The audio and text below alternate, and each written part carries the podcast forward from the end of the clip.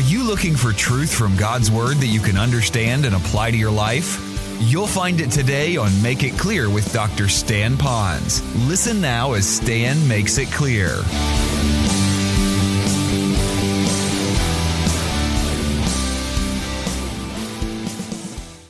Now, when we speak about fear through this message this week and next week, we can talk about the simplest fear going anywhere from a little bit of worry and apprehension all the way to fear and dread that we might have in our life. And sometimes in a course of a week, it can go back and forth. Sometimes in the course of our life, even as a Christian, no matter how old we are in the Lord and how we're growing in the Lord, we too can have bouts with that. Our fears often begin when we're very young, like the keiki that we're here today. They start out with fearing the darkness or monsters. And then when you get into teenagers, they fear such things as failure, broken relationships, perhaps things in their life where they feel like they'd be rejected. And then you get into older age, they just multiply even more. They feel such things as the fear of disease, death, financial problems, broken relationships, loved ones being hurt, storms, failure, aging, crime, all these things that might be happening to them. So there's a tremendous amount of fear that goes on as well. And so it doesn't matter what age you are, you can have these. After the service last Sunday, I was chatting with a lady who was just sharing with me a very interesting statement. She said, I'm not really afraid of death. I'm really afraid of life. And I thought that was interesting that sometimes Christians, they're not afraid of death because they know they're going to go to heaven when they die, but they might be afraid of things in life and even how they will die. And so you might be in that stage today a number of months ago, maybe six, eight weeks, two months ago, I asked you to give to me information about what you think might be fearful in your world. And we covered those five significant areas from what you are fearful of, and we showed you the lie. And we're going to talk about that in just a moment. But I'd like for us to realize that when we have fear in our life, often it's because we have quit focusing really upon the Lord. In fact, fear can be so dangerous that when we have fear, it will choke out God's word in our life. And that becomes the paradox. Because when we have fear, we can't get into God's Word like we'd like to because we're so fearful at times. And yet it's God's Word, its very self, that will alleviate the fear that we have. So what we have to do sometimes is by His power and strength and by our choice is to plow through that and get back into God's Word and not allow that fear to strangle us as it has done so much. So today what I'd like to do is I want to answer the question about fearing the Lord and how that we can discover God through our fears. Now we know that Job in the Bible said that his greatest fears came upon him. And so we think that what we fear, that's going to happen to us. Often it is because the sovereign God permits that which we're fearing to come to us. So then at that time we'll become broken and we'll go to Him so that He can then show us through His Word that we really didn't need to fear those things. And so sometimes through fear, it can actually draw us much closer to the Lord.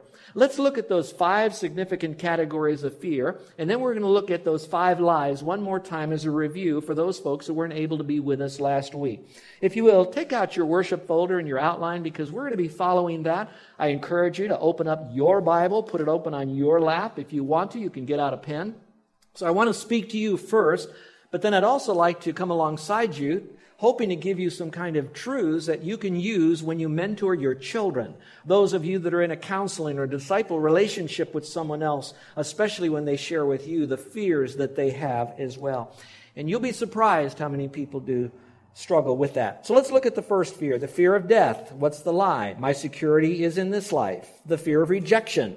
Worth comes from people. The fear of safety. God may not do what's best. Fear of poverty. God won't take care of me. And finally, the fear of suffering. I won't be able to bear it. Now, what you're going to find on your worship folder sheet in front of you, and those of you that are on the radio, you can order this, you can download it off our website if you'd like. But let me go through these because I didn't want you to have to fill in the blank. So I want you to lean into this. Those of you that are new on your journey with the Lord, you're going to feel like this is almost information overload. And so I'm going to try to make it clear, as simple as I can, because I believe that the more information that you have in a clear way will actually take you to another level with the Lord, and especially those of you who want to grow. So what I've done now is I've taken those five significant fears that we face. Then what I've done is I've divided that by giving you three solutions. The first one is going to be the name of God, so that when you have that fear, you're going to learn what is the name of God in it. Then I've selected an attribute of God, and then finally a memory verse. Now, what I'd like to encourage you to do, those of you that want to go further with your Bible knowledge, is take these five fears, take these five names of God, take these five attributes, and continue adding more verses to these so that you'll have an invariable uh, uh, uh, toolbox full of biblical verses that will address that fear.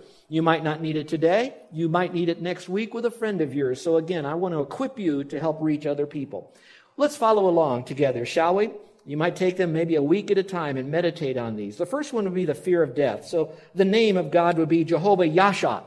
And that simply means God who saves. So I want you to know that it's not God who wants to squash you like a bug and cast you into hell. Yes, He is holy, and yes, we are condemned unless we're part of His forever family by grace alone. But I want you to know His desire is to save us. So what is His attribute? His attribute would be gracious or merciful. I want you to see a God who loves you unconditionally, just the way you are, and it's manifested in His grace and His mercy, and it's done on the cross. Look, if you will, at Titus chapter 3, verse 5, and here's what you read the scripture. He saved us, not because of the good things we did, but because of His mercy. He washed away our sins and gave us new life through the Holy Spirit. My, what a powerful verse.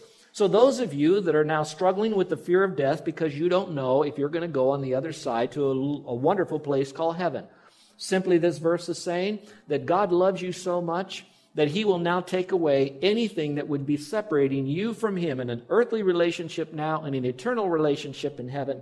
And He will do it by His blood, His death, His resurrection. He's done the work, and He says, I will give you eternal life in the person of my Son if you would simply trust my Son as God, the Lord, who died and rose again, I will grant you forgiveness. The neat part, it is not by any good deeds we do. So going to heaven is not by good works. It's not by good works and trust and uh, um, and trusting Christ. It is only by trusting in Jesus Christ. It is His mercy, His grace. He's the Savior. He's Jehovah Yasha. So there's no need to fear. Own that. Meditate on it. Believe it rest in it. All right, the second one would be the fear of rejection. Now, I know a lot of times we're more concerned with what other people would think of us, whether it's rejection on getting on a team or a squad or getting voted for something, or maybe get a promotion or something in your life that you don't want to be rejected in a relational way. Well, the name of God would be Jehovah Shammah. Would you say that out loud with me? Jehovah Shammah. Now, when you see that, I want you to know it means the Lord who is there. And I like that because when someone rejects you, often they will forsake you or abandon you or marginalize you or distance themselves from you. But when you look at the Lord, I want you to know there is no rejection with the Lord when you've trusted Christ as your personal Savior. So that's why we started with death. Once that's removed, you have eternal life and you will never be rejected. Notice the attribute of God is that means He's everywhere present. That means He won't leave you, and the beauty of it is you can't leave Him. Now let me give you parentheses. When you walk away from the Lord as a Christian, in other words, you choose to, to make choices in your life that are not honoring to Him, you begin to grieve the Spirit and maybe even quench the Spirit. You won't grieve or quench Him away from you. In other words, you lose your salvation. But you could almost feel like you are. And there's a passage of Scripture that says that if you don't add to your faith good things, not to stay saved, but if you don't build on that faith that you have, you could even forget that you were saved to start with. And so I wanted you to know that you will not be separated from the Lord. He will always be there. But don't always count on it being a feeling as well. Let's look at the verse, a promise. It says this in Hebrews 13. God has said, love it, I will never fail you. I will never forsake you. Some verses, versions say, I will never leave you. I will never forsake you. Now, this is a God who cannot lie. That is why we can say with confidence, The Lord is my helper.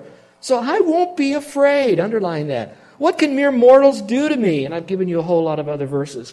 Do you recall last week one of the most poignant little remarks on the card of people having fear was this one? It's the one that really struck me personally the most when they said, I fear abandonment.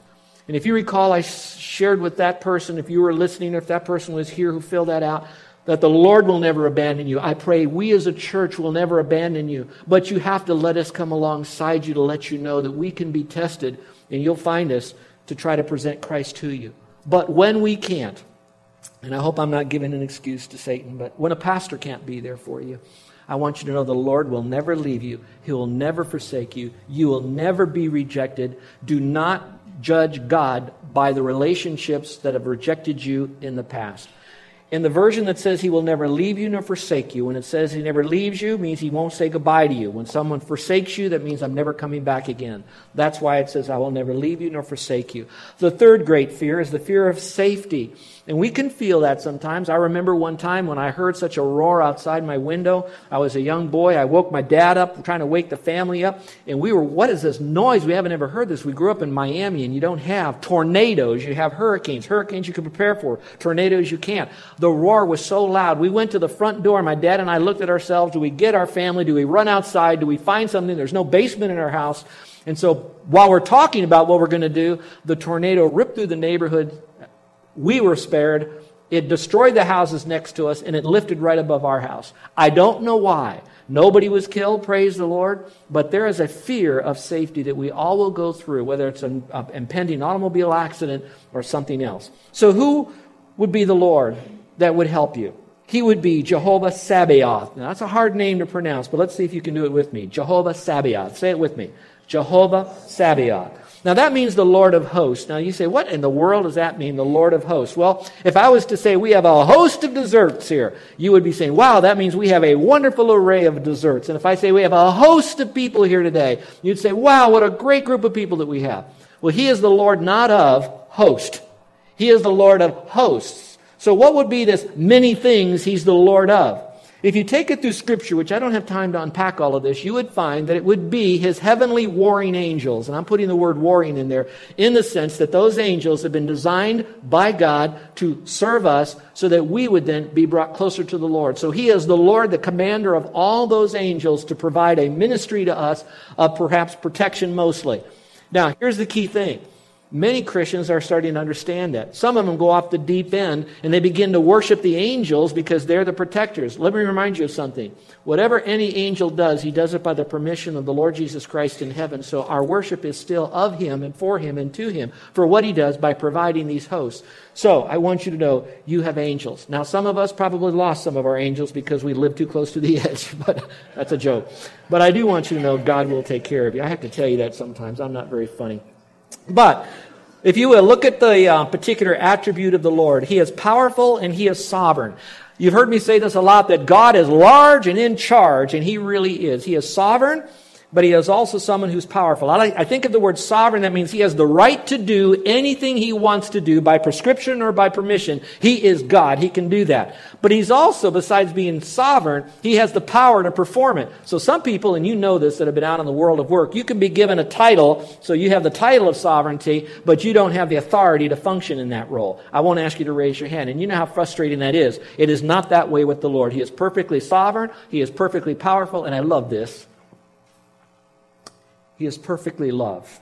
So whatever he does in that world, it's born on his character trait also of love. Look at the, the uh, attribute of uh, the uh, memory verse, Psalm 4 8.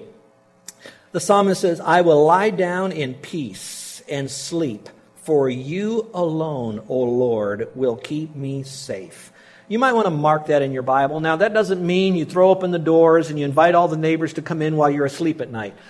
It does mean that you might put up the alarm, etc. But it is saying this that no matter what you might do to provide safety for your family, ultimately the one who is the safekeeper is going to be the Lord, and he will do it often through his hosts of angels. Let's go to number four the fear of poverty.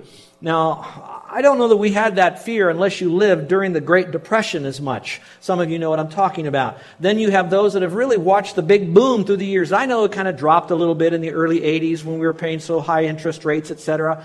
But I think right now we're suffering and probably will suffer even greater financial loss, particularly those of you who have made some investments that we really thought were pretty good. And historically they have been good, but now we're not so sure. So you might be afraid of a little bit of poverty. Some of you might not even want to go into missions because you're afraid if you get out into these fields and it's almost a vow of poverty. And how will Christians be able to support you if they can't even take care of their own needs now? So I don't want to do this.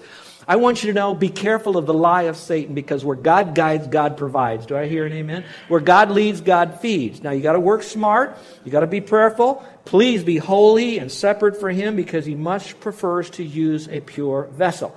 Now that being the case, Don't worry about the poverty because the name of God is Jehovah Jireh, God who provides. Now, what's so exciting about this, what he provided as the first illustration, was a ram caught in the thicket so that a boy would not have to be slain, so that we can continue with this, uh, uh, the nation of Israel as a promise of the Lord. So, what's the attribute of God? Goodness and kindness. I really like that because even in our poverty, we think of how bad we might have it. Just remember, we all could be living in Afghanistan, Pakistan, Iran, in the deepest part of the jungle. Do I hear an amen on that? So we don't really have it so bad. And I don't want to minimize your pain because it is tough when you don't know if you're going to be able to pay the bill at the end of your month. And it's tough. But God is good and He is kind. Here's your verse, Philippians 4.19. Wonderful passage after Paul already said he knew how to have a lot of money, a lot of stuff, and he knew also how, how to have very little, like a, like a Ferris wheel going up and down. He knew how to be on top, but he also knew how to be on the bottom. And he said this, and this same God who takes care of me will supply all your needs from his glorious riches. I love saying that. Say it with me. Glorious riches. He gives that to me. Everything that God gave to Christ, He's given to us because we're in Christ, which have been given to us in Christ. There you have it. So don't ever worry about it. If you can trust the Lord for your salvation, you certainly can trust Him for a hamburger. He'll take care of you. Number five, fear of suffering. Fear of suffering. Now, um, this can be very real to some people because we don't know what suffering is like. We don't know what our threshold will be like. And um, I always grieve for those when I hear that they're in a lot of pain. I don't do pain well. I do think, and this is my opinion, and it's like an armpit, we all have them, they all stink, but here's my opinion. I think women can handle more suffering than men can. uh, yeah, yeah, yeah, yeah, yeah. And you, and you guys are, you're laughing right now. I, I know, but let me tell you something. Aren't you glad we don't have to birth a baby? Let's leave that alone. Okay. So no matter what, you can show me your scar. I'll show you my scar. I don't care what you've gone through suffering. Some of it can be very, very fearful when we have it. And I'd like you to know Jehovah Shalom. Now, what I, you're thinking, well, why didn't he give Jehovah Rapha, God who heals? Because sometimes he will not heal you at that time. And the real healing is the healing you really want anyway. You want an eternal healing so you don't go to hell and have eternal life. Amen? So that's the best healing of all. But here's what you do want during the suffering you want to have the peace of God. And I love that. And his attribute is peace, of course. And of course, the scripture is each time the Lord said, each time the Lord said, My gracious favor or grace is all you need. Now, it helps to have some pain medication, I know. But even when you're going through all of that and the uncertainty of when you'll get out of it, my grace is all you need. You got to believe that. My power works best in your weakness. And in the parentheses, I could also say, and it's all about my power, not your weakness, that matters. So now I, Paul, am glad to boast about my weaknesses. Why? So that the power of Christ may work through me. Sometimes the lower you go, the higher he goes. And so maybe for that moment you can do it. And if anything might help you, I, I, I, and I don't throw it in my face. I know I might, might not be suffering like you are, your loved ones are, but I can tell you this. No matter how much you suffered, never forget the extent of the suffering of Jesus Christ on the cross. I'm sometimes wondering, you know, if blood, and it is, not if possibly, maybe not, if and it is, that it was blood that needed to be shed on the cross, and then death comes from that. Jesus could have died a, a almost painless death by a slice on an artery and bled all over the ground and then come back to life again. Apart from the prophecies that said that he would have to be crucified in Zechariah. I know that. But let me go with this. I'm wondering in God's design was that He permitted, perhaps prescribed, this most horrific, horrendous human body shredding experience that Jesus went through with the abandonment of everyone and anyone before He even died, so that He could then say, at all points, I went through it as you did. And whatever you go through, I've been there with you and probably even went further. And so when you're going through this suffering for that moment, if it's a back problem, he was on the cross with his back. If it's arms and legs, it was that. If it was head, it was that. The piercing came, I believe, after he was dead. But I know this he was shredded all over through that whipping of the lictor at that time. So the suffering, you can still have peace. So, What I want to talk now about is on focusing on God. And if you don't mind, I want to step away for a moment because I want to give you some more of my opinion here. Then we're going to go back into the Word. Um, you have heard last week, you're hearing this week. Next week, I'm going to cover more about the fear of God and how you, what's the proper fear you need to have. But come back to this. You'll hear me a lot say that when you're going through whatever level of fear, you must focus on God. Some people will hear that as a soundbite and so they'll, they'll amen that, they'll agree with that. And what they'll do is they'll think, if I put up placards of the name of the Lord, or I could take what you wrote here, Pastor, and I'll put all those up on the refrigerator and, and all of that. All of that is good. Better than just God, put his name. Better than just his name, go to his attribute. More than just his attribute, go to the word. But here's, what I, here's where I'm going to go. It's not the icons that are going to give you the peace. It's not going to be all the banners and all the stuff, the paraphernalia, even the name of God that you can have. Now, they're great reminders. And there are people that almost feel like they cannot connect with God unless they go into a building that's called a sanctuary that's just loaded with all these icons and, and images that might be there. And I'm not going to put that down. I'm just going to caution you strongly that if you use so many of these things, then when you're not around those things, they became the crutch and not the inner relationship you have with the Lord by meditating on His Word and letting Him transform you from within. So you might use them occasionally as a brief momentary reminder, but our church is not any further away from the Lord if this cross up on the wall fell down or someone stole it on a Saturday night. Do I hear amen on that? So, I don't, do I hear amen on that? Think about it at least. At least think about it because I don't want to drive you to icons. I don't want to drive you to mere placards. And if you have them in your house, that's great. We have them in ours. But at the same time, don't use those as your only crutch. It has got to be taking the word in your mind so it goes into your soul that begins to change you through your body. So now this, this, this courage that you have is totally from Him and not a man made crutch. That being said, now what I'd like, oh, by the way, if you need some reminders of that, I'm thinking of Peter, if you recall, when he was uh, called to come out of the boat, he came out of the boat. There was a lot of storms. Okay, so he was fearful. He was looking at the Lord. Then he took his eyes off the Lord and he began to sink. And when he got his eyes back up on the Lord, things were better, and the Lord took care of him. Bottom line is, he focused on the Lord. Isaiah says, "I will keep, I will keep him in perfect peace, whose mind has stayed on the Lord." And then Philippians says that if we take all of our petitions to the Lord, He will give us the peace that will guard our hearts. So again, it's focusing on the Lord. And so the way we do that is you have the, the living Christ, of course, and that's a relationship you have with Him. But then you also have the written word right here. And the best way, watch this, the best way to know that you're worshiping the correct living Lord is to have the correct understanding of the written Lord, the written word right here in your heart. Okay, you're probably wondering, why am I speaking so fast? Because that clock just goes faster on Sunday mornings than any time during the week. You know, it's terrible. It's terrible. All right. And, I, and I'm only on page three of my notes, okay? So you want to know how many more pages do you have? I have 29. No, I'm joking. I'm joking coming up for air, but now I want to go back to Psalm 27. Psalm 27, although there are a lot of verses in Scripture that will help you about fear, if you had to park on one Psalm and you only wanted to go through one Psalm, I would say read Psalm 27 as often as you can, memorize it, meditate, and get a, get a good uh, translation of it so you have a good understanding of what it is for you.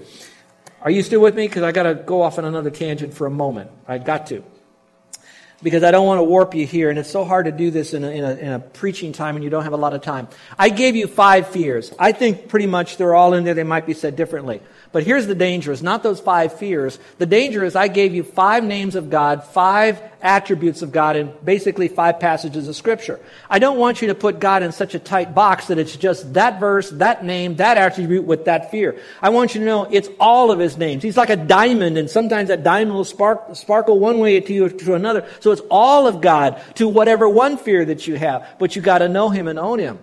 Okay, that's what I wanted to say. Now, that being said, Psalm 27, if you had to park on one and only own one, and your Bible got uh, fall off the back of the car and it got shredded, and you can only have one Psalm, Psalm 27 would be the one you would want to have. So let's look at these quickly. All right, first of all, the Lord protects me from danger. I will take the time to read the word here. The Lord protects me from danger. It says this in verse 1 it says, The Lord is my light and my salvation. So why should I be afraid? The Lord protects me from danger. So why should I uh, tremble? Well, there's three things in this one little verse that I want to draw your attention to, and you can mark them in your Bible if you want to. The first is this it says, God is my light. Now, I know He is light. We know about it in Scripture. There's a lot I can say about the Shekinah glory and all of that. But I would rather speak to the issue of when we feel like we're lost, when we're kind of consumed by the fear, because that's the context of the scripture here, we feel like we're, we've lost direction. What do we do? What are we going to do now? What are we going to do in the future? What's going to happen to us? It's like we are, we're, we're in the dark at that particular time. And so when it says, the Lord is my light, it's very important. It's because He wants to shed His wisdom, His light on that situation. You're listening to Make It Clear with the teaching of Dr. Stan Ponz, founder of Make It Clear Ministries. Make It Clear is dedicated to taking the Word of God with clarity into every person's world. It is the support of listeners like you who make the ministry of Make It Clear possible. You can provide your tax deductible gift to Make It Clear online by going to makeitclear.org, or you can mail your gift to Make It Clear, P.O. Box 607901, Orlando, Florida 32860. Thank you for helping us make it clear. If you would like to have Dr. Ponz speak at your church or event, please send us an email at tellmemore at makeitclear.org. Thank you, and remember to make it clear.